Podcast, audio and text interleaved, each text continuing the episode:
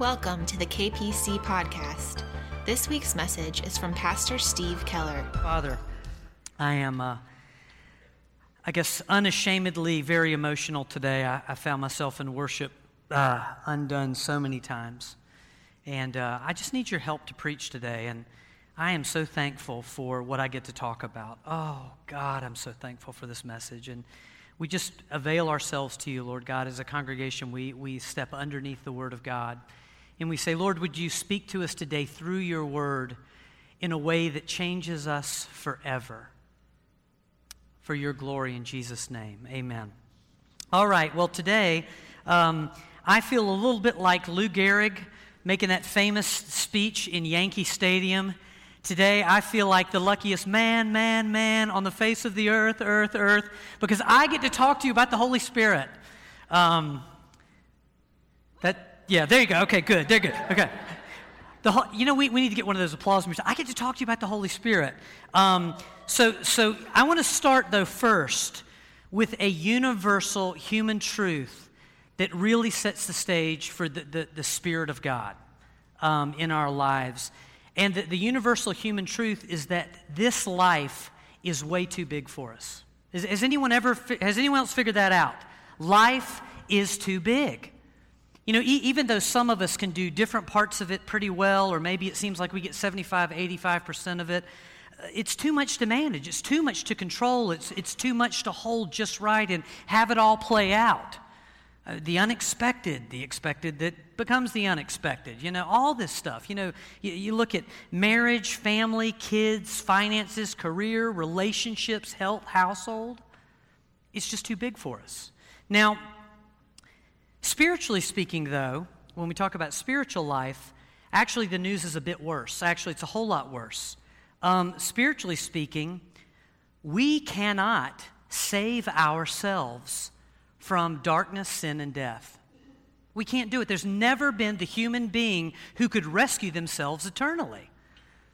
None of us has the ability to work our way to heaven.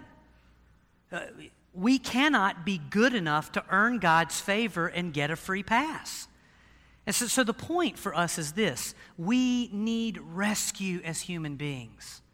We desperately need salvation. If we don't have God's salvation through Jesus Christ, we are spiritually done. That's it. But even after that moment of salvation, the dependency and the desperate need is still there. To grow up in Christ, to mature, as my parents used to sing in our charismatic church in the 80s, to become like a tree, like a green olive tree. We need the help of God to grow up into the fullness of Christ. And then when we get to the next stage, which is completing the Great Commission, for you and I to then go out there and make disciples of all nations, baptizing them in the name of the Father, the Son, and the Holy Spirit, teaching them to obey the Word of God and grow up into the fullness of Christ, we really, really need the intervention and the help of God. Spiritual life is so much bigger than we are. Okay, that was the depressing part of the sermon, right? You ready to move on to the good stuff? But hallelujah, it's not up to us. God has made provision for all of this. God has a plan for our rescue and our empowering to take us from here to there, from futility to success and to victory. And my brothers and my sisters, that is why God has given the Holy Spirit to the church, to the people of God. That is the whole point of the Holy Spirit. So in our lives, He will be the difference maker. But see, first, before we even dig into this, I got to blow up a myth, okay? So here's your mythbuster moment. The Holy Spirit is not, spiritually speaking, a recent phenomenon. Some of us grew up in churches where we kind of got this message, okay, Old Testament, think God the Father. Gospels, think Jesus. Rest of the New Testament, think Holy Spirit. That is really faulty when it comes to the Word of God. Some of you got even a worse message growing up in the church. God the Father in the Old Testament, Jesus Christ in the Gospels, and the Holy Spirit just for the book of Acts, for that transition to get it started. And then, you know, it all just kind of works out from there. It's horrible theology. The Holy Spirit is not a recent phenomenon. The Holy Spirit of God predates Pentecost by a long way. You know, the Holy Spirit of God comes way before Jesus Christ. The Holy Spirit even comes before the creation of mankind. Listen to this. Genesis 1:1-2. In the beginning, God created the heavens and the earth. Now the earth was formless and empty, or formless and void, and darkness was over the surface of the deep, and the Spirit of God was hovering over the waters. Holy Spirit, what are you doing in the book of Genesis? Maintaining, sustaining the creation of God. The Holy Spirit is here. But see, after creation, the Holy Spirit actually moves into a more intimate and more personal relationship with mankind. You know, you think of the old saying, going from glory to greater glory. The Holy Spirit at creation, y'all, that's glory. But what happens next with the Holy Spirit, even in the Old Testament, even before Pentecost, before Jesus, is greater glory. Because what we find right off the bat after creation is we see the Holy Spirit go to work within certain individuals. In the Old Testament, we see the Holy Spirit within certain individuals for wisdom and skill. You know, this was true for one of the Bible's best-known heroes, right in the book of Genesis, a man named Joseph. Listen to this, Genesis 41:38. Pharaoh asked his advisors, "Can we find anyone like this man Joseph, one in whom is the Spirit of God?" Whoa, you talk about good marketing. Pharaoh is saying that. Listen to this. We see it in one of the Bible's lesser-known heroes, a man named Bezalel. Exodus 31:3. God says, "And I have filled him," Bezalel, "with the Spirit of God, with skill and ability and knowledge in all kinds of crafts." So here we are early in the Old Testament, and what you see is the Holy Spirit filling each man, and suddenly, with the Spirit of God within them, they have the wisdom and the skill to do an impossible task for God. But we also see the Holy Spirit, now buckle up for this one, we see the Holy Spirit coming upon certain individuals in the Old Testament. You know, again, Holy Spirit poured out. We all think Pentecost. Here we are early in the Old Testament, and we see individuals who the Holy Spirit comes upon them in power, and suddenly they've got supernatural, superhuman power and ability.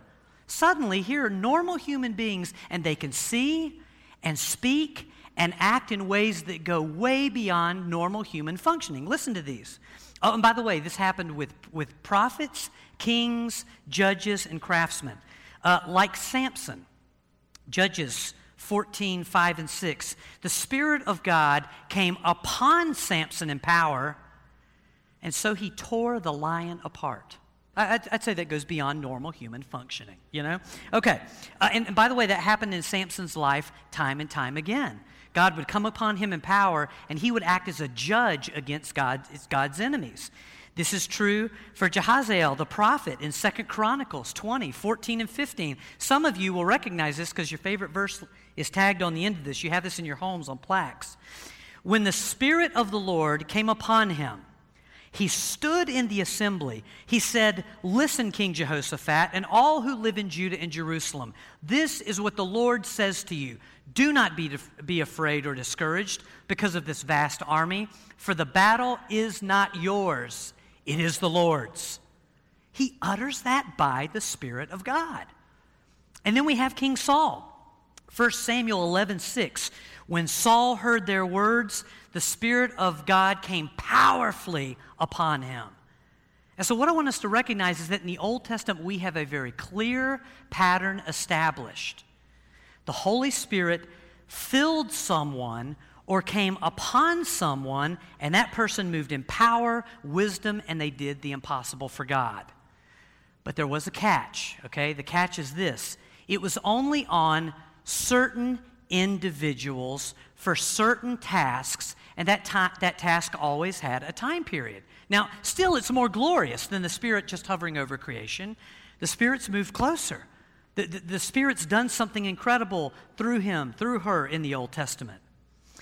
And yet, before the Old Testament ends, suddenly this promise emerges from God that everything is going to change when it comes to the Holy Spirit.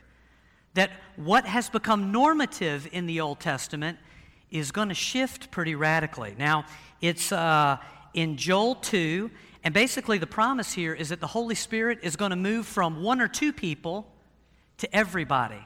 The Holy Spirit is no longer going to be a temporary phenomenon, but this thing is going to be permanent. So it's going to be for everyone, and it's not going to have an expiration date on it. Listen to this. Joel 2, 28 through 29. Afterwards, says God, I will pour out my Spirit on all people. Well, who are all people, God? Well, here we go. Your sons and your daughters will prophesy. Your old men will dream dreams. Your young men will see visions. Even on my servants, both men and women, I will pour out my Spirit in those days.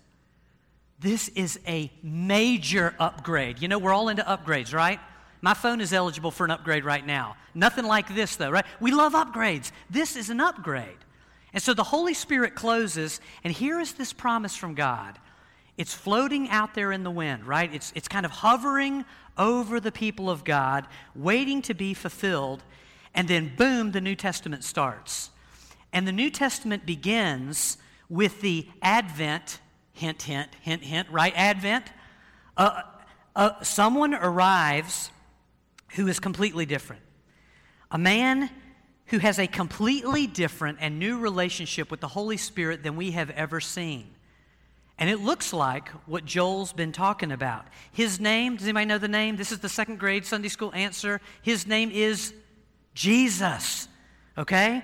And he has got the Holy Spirit. Jesus comes, and he is the Holy Spirit within him from birth, okay? Listen to this. Matthew 1:20. The angel says, Joseph, son of David, do not be afraid to take Mary home as your wife, because what is conceived in her is from the Holy Spirit.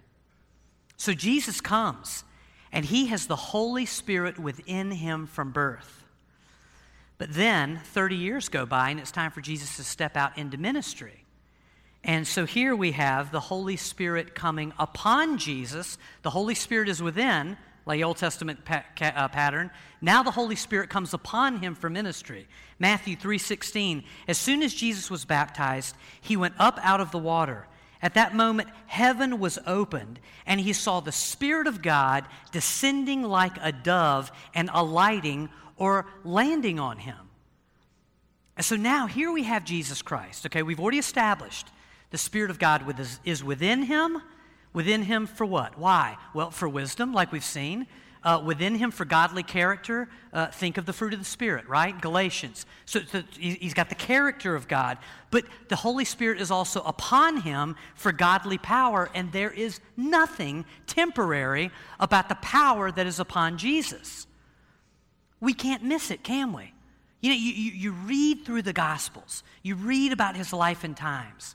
His ministry to people, his relationships with people. I mean, pick anything that Jesus does.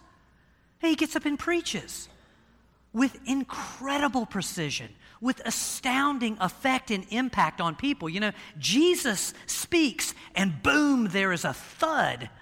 There's a heavenly handprint in the hearts and minds and lives of all kind of people. I mean, even if it's the Pharisees just going crazy, reacting against it, you cannot be neutral with this man, Jesus Christ, full of the Holy Spirit, with the Holy Spirit. Man, when he speaks, E.F. Hutton, you know, everyone listens.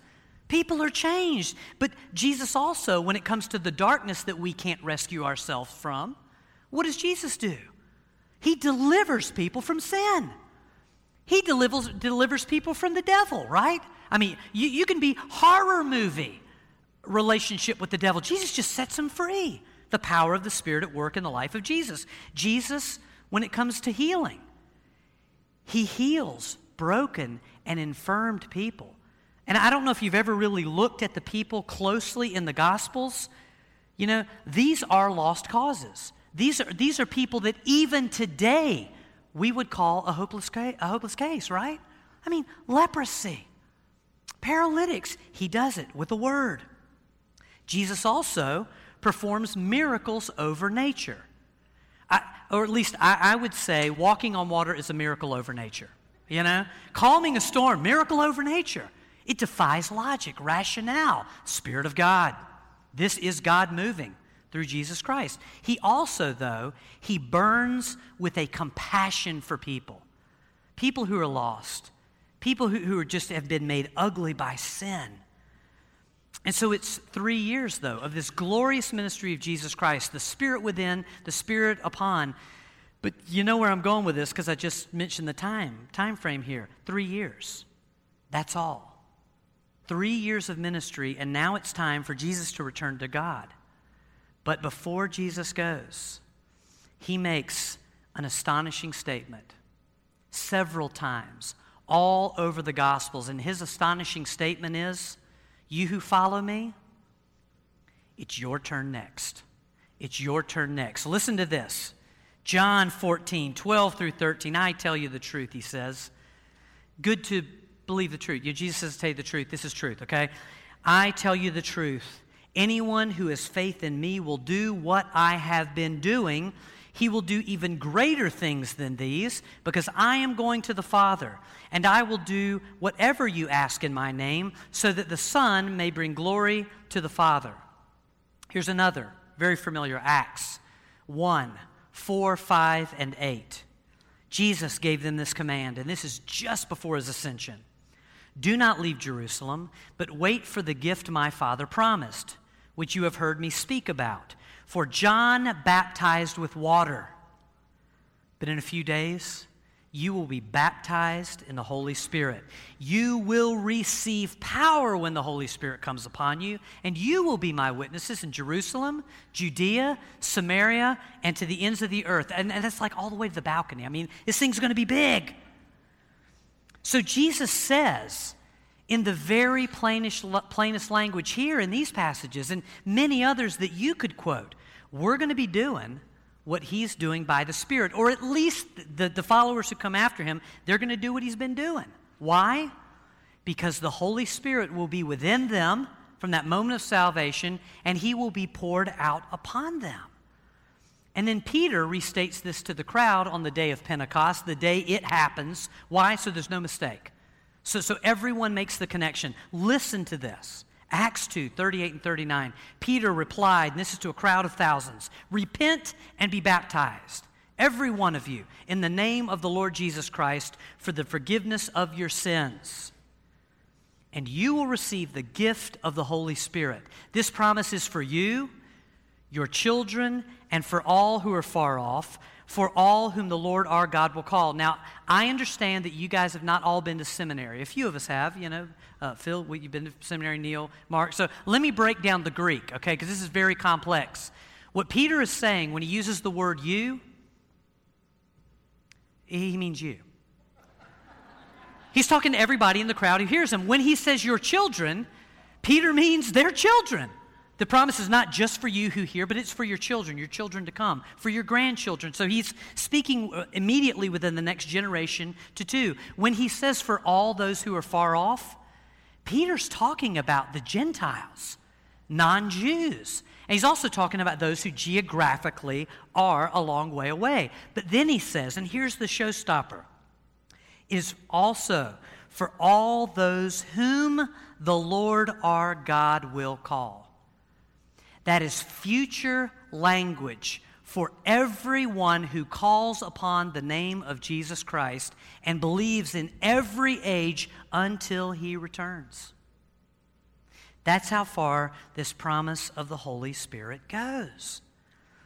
And so here we have this first church who hears this message, who experiences this great outpouring of the Holy Spirit, and they go on, we've read the book of Acts, we've talked about it, they go on to experience exactly what Jesus has said, what Peter has promised. At Pentecost, the Holy Spirit enters hearts as they cry out for salvation. He's poured out upon them for power, and they walk in the book of Acts in the fullness of the power of the Holy Spirit in life and ministry. This first church, they are like Jesus in character with the Spirit of God upon them, but they also do what he has been doing because the Spirit of God is upon them for power. And we know who the they is here, you know. I mean, this is folks like, you know, Nicodemus and Paul and Gentiles, Samaritans, Greeks, the Ethiopian in chapter 8 of Acts. It's women, it's children, it's entire households. And, of course, it's all those countless sinners out there who hear the message and they respond to Jesus Christ. The Spirit of God comes within them and upon them, and the Holy Spirit, you know, life in the Spirit, just to steal a phrase from Pastor Chris, it just becomes their new normal. It does. It is the normative functioning of the church. And so the question now is, well, where does that leave the church today? You know, what about us? I mean, times have changed. Culture has shifted, you know. Industry has risen up. You know, we've evolved, adapted, whatever you want to say. But where does this leave us in a rational, well-ordered, materialistic, modern world where prestige matters so much? You know, reputation is everything, marketing and success. You know where it leaves us? In exactly the same place with the same need as the first church. We still desperately today need the indwelling and the overcoming power of the Holy Spirit in the church. Why? Because nothing has changed. The Great Commission is still just as impossible for us as it was for the first church. You know, it's not like, well, you know, we've got so many more discipleship tools, you know, and our worship has improved so much that, man, salvation is just a piece of cake for the church. It's not true. Hearts are still just as hard. Sin is just as big, and nothing has changed. And so the question for all of us today, if it's not, it should be this: how do we get back to the reality of the Scripture? The Holy Spirit has always been working. This is the blueprint for the people of God. How do we get back there?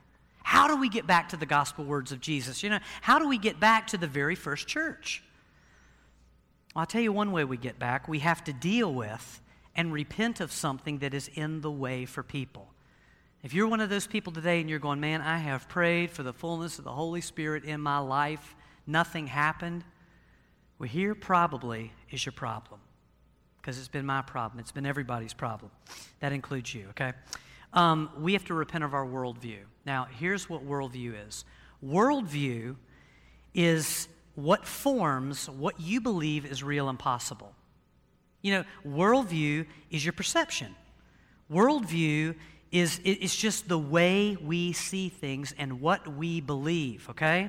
And our worldview, if it's not biblical, our worldview is what keeps us so often from receiving the fullness of the Holy Spirit, life in Jesus Christ as a child. How does a child receive? If you need to know, come to my house. I'll show you how children receive. Chris can show you. You know, children, man, children are surrendered. Children are trusting. They can believe and just follow anywhere. Worldview so often is what has got to change. Actually, worldview's got to be blown up in so many of us. It's got to be remade according to Scripture. Now, let me tell you what a few worldviews that are common to people are. One is, and I will step on a few toes, so if you get upset, this is you, okay? So even if you are upset, pretend like you're not upset, all right? Give yourself a pass. One worldview that a lot of folks inside the church have is a religious worldview. A religious worldview is typically a worldview of judgment, real quick to judge, real quick to get very indignant about something. I grew up in a church, I'll tell you a little bit more about it in a second, but I grew up in a church and a worldview was formed for me by my pastor. You know, that's that Holy Spirit stuff that you read about in Acts, man, that's just a bunch of emotionalism. You know those people who do that, those charismatics? Those guys are a bunch of nuts. They're a bunch of flakes. God doesn't do that kind of thing anymore. Pastors, teachers, churches, sometimes in their effort to have a church that's all together, everything well-ordered, you know, to be respectable in the community, they will read right around the Holy Spirit. Tell people it is not for today. That's a religious worldview that does not line up with the Scripture of God.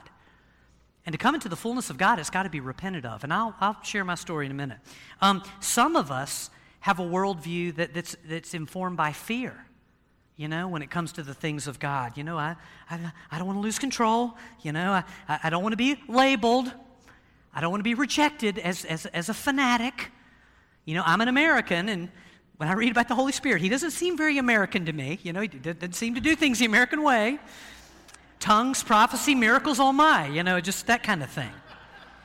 Some of us, though, have a cultural mindset, a very Western mindset. And the Western mindset today is, you know, it is very materialistic. But we in America, we are a very logical people. We are a very rational people. You know, if we see it, we believe it.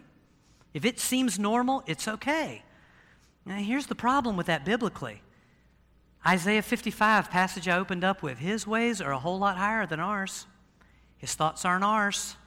Read the stories in Scripture. Imagine you were there when Jesus, boom, did this. God moved that way in the Old Testament. Not too logical, not too rational, very good and very amazing. But a Western mindset. Just, it's a blockage to the fullness of God. Some of us, though, and I think this is the all of us category, one of the things that really gets in the way of us flowing in the power and the goodness of the Holy Spirit is just a worldview of sin. You know, going back to the religious, it's just falling into things like offense. Does offense happen in the church? Oh, yeah, good. Thank you for not denying that. Things like offense. Unforgiveness. I told the group that came Wednesday, I said, you know, look at John the Baptist when Jesus came. Do you notice Jesus had a forerunner? His name, John the Baptist. What did John preach before Christ came? Repentance, right? Jesus is getting ready to be here. The Messiah is going to show up. You guys cannot receive him unless you repent.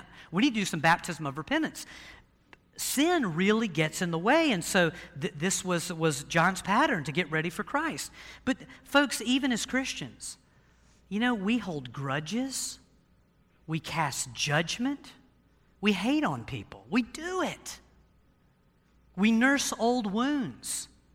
You know, we get poisoned by the past. And listen, I'm not saying you do this, I'm saying I do that. There are many times in my life where I'm like, man, Steve, you know, you're not hearing very well from the Lord right now. You're not being moved by the Spirit of God. What's going on? 99.999% of the time, the Lord will say, brother, let me bring up a face. That's somebody you judged last week. Here's someone who hurt you that you now hold something against. Repent, and boom, things start all over again for me. But see, all of those worldviews blind our eyes. They harden our hearts. They shut the door to the empowering work of the Holy Spirit. Now, let me tell you my story, okay? Tell it to you real quick. Hey, I got time. All right, here's my story. So I grew up in a church, a very good church in some respects. They had a high regard for most of the Word of God, okay? So they lifted up the Word, and they lifted up Jesus. Man, you could not go to this church without hearing the gospel of Jesus Christ. It was awesome. So what happened to me as a child was, even though, you know, I'm not paying bills yet, or, you know, I don't have to manage a family, I realized as a kid, life is bigger than me. I'm a sinner even as a kid. I need the salvation of Jesus Christ in my life. I said yes to Jesus. Oh my gosh, don't ever think a child cannot have a real experience with Christ. I was brand new. My eyes open, my heart filled with joy. It was wonderful. It was amazing. But the downside of it was, and no fault on God's part, the downside of it was that my church taught the Holy Spirit doesn't do anything like that anymore. So as a kid, I'm reading all these stories, and I'm like, oh, man, I wish that happened. Oh, my goodness, I can't believe they got to know God like that and experience him and hear him. And I became disillusioned as I grew up in this church. So I got to be a teenager. I went off to college, and, you know, I was not living the way I should be for Christ. So I said, I'm going to recommit my life to Jesus. So I start doing the dangerous thing. You know what the dangerous thing is? Read the Word of God. I began to read the Word of God, and suddenly I can't read around the Holy Spirit anymore because I don't know exactly how to do that. I'm just reading straight through, and I began to realize, oh my goodness, there is nowhere in this Bible that says that the Holy Spirit ever stopped working like I was told. You know, even some of the verses that were translated for me, you know, like, oh, when the perfect one comes, then all these things like tongues and prophecy will be done away with. I was always taught, well, when the Bible is perfect, right? So the Bible's perfect. We got the perfect Word of God. That's not even how it translates. In the Greek, it's perfect one. It means when Jesus returns to take us home to heaven, there's no need for prophecy anymore. There's no need for the gifts of the Spirit. Why? Well, the Great Commission's finished. We're home with him forever. I was in a quandary, and I'm like, oh my gosh, Lord, I don't know what to do. Here I am. You know, I've got all this belief about the Holy Spirit, but I don't want to be crazy, and so I've got all this junk in me, but my eyes are opening to Scripture. So I had some charismatic friends at college at Appalachian, and they said, Steve, why don't you come with us to a conference?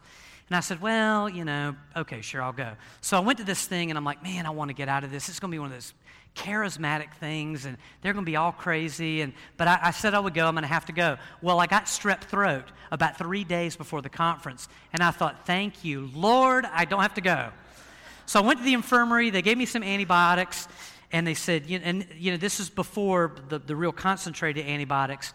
And so he said, it's going to take you about a week to get over. You're going to need to rest. You won't be contagious after 24 to 48 hours, but you know, you've got to just take it easy. So my friends come to get me for the conference, and I said, guys, I can't go.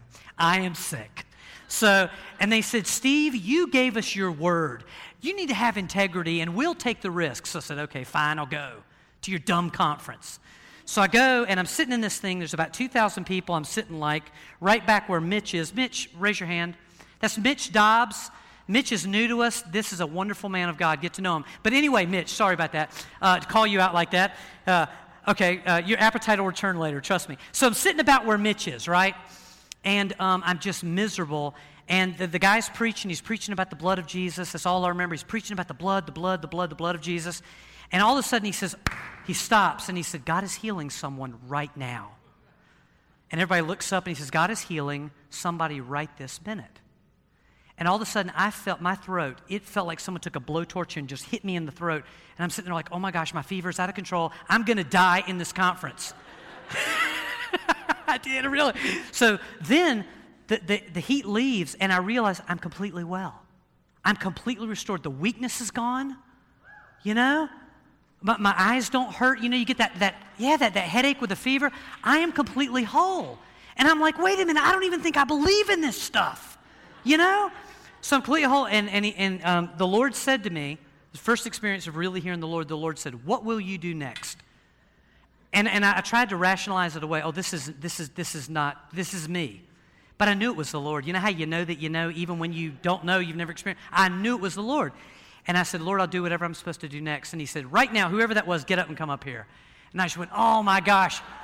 So I did have an out though. The great thing is, these are a bunch of charismatics. And you know what charismatics do in a conference? Everybody claim the healing. So everybody gets up. They all go forward. So I'm in this sea of people, and I'm like, you know, I'm swimming around like Nemo, like, hey, this is great, you know? And the guy stops. He scans the crowd, and he says, it's that young man right there. And he pointed at me, and he said, the Lord just healed your throat. And I just opened my eyes, and I took a step back, and I was undone, and then he said, come up here. So I walked up the stage, and I got to about, now he's like over here, and I'm about on step one, and this is something else I didn't believe in, being slain in the Spirit. I dropped like a rock. and I even remember I'm laying there, I'm going, get up. So he says, get up. He says, get him up and bring him over here. So I walked over to him, and he said, what did you feel? And I said, I just felt like a wave of the love of God just came over me. And he said, well, the Lord wants you to feel it again. And he never touched me, and I went straight back down. But I did hear him say, the power of God will rest on that young man for the rest of his life. Now, so when I talk about worldview, God blew up my worldview. God ruined my rotten theology in a moment by his Holy Spirit. And God is in the business of doing that. Think of Peter, you know, all the Jews and the Gentiles, clean and unclean. God blows that thing up in a second with a vision. Paul walking down the road to Damascus, you know, this is how God does things, and forget this ridiculous church. God blew that worldview up on the road to Damascus.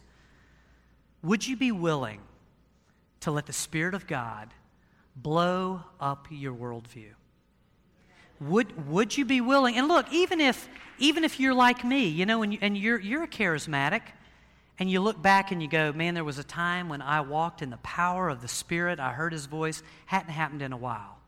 Would you be willing to let the Holy Spirit just show you what's in the way? Would you be willing to do that? Folks, our worldviews need to be repented of. They need to be blown up by God so we can see and receive the goodness of the Holy Spirit. And I'm going to tell you why. Number one, I've already said it, because the Great Commission of Jesus Christ is impossible without the indwelling and the power of God through the people of God. It's impossible. It's impossible. There's reason number one. Reason number two, because we are meant to be filled with the Holy Spirit. We are meant to be empowered by the Spirit of God for life and ministry. It's all over Scripture. And number three, here's my favorite of all. Jan Teagle gave me this one yesterday for free.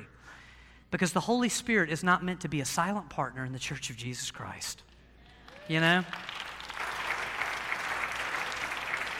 I tell you, that church I was in, it was like the Holy Spirit was a trustee. He was there to help us understand Scripture, and that's the end of it. Jesus says in Acts 1:8, church, you will receive power when the Holy Spirit comes upon you, and you will be my witnesses in Jerusalem, Judea, Samaria, and to the ends of the earth. And then Peter follows that up with, this promise is for you, it's for your children, it's for those far off and all whom the Lord our God will call. So here's how we're going to end today, okay?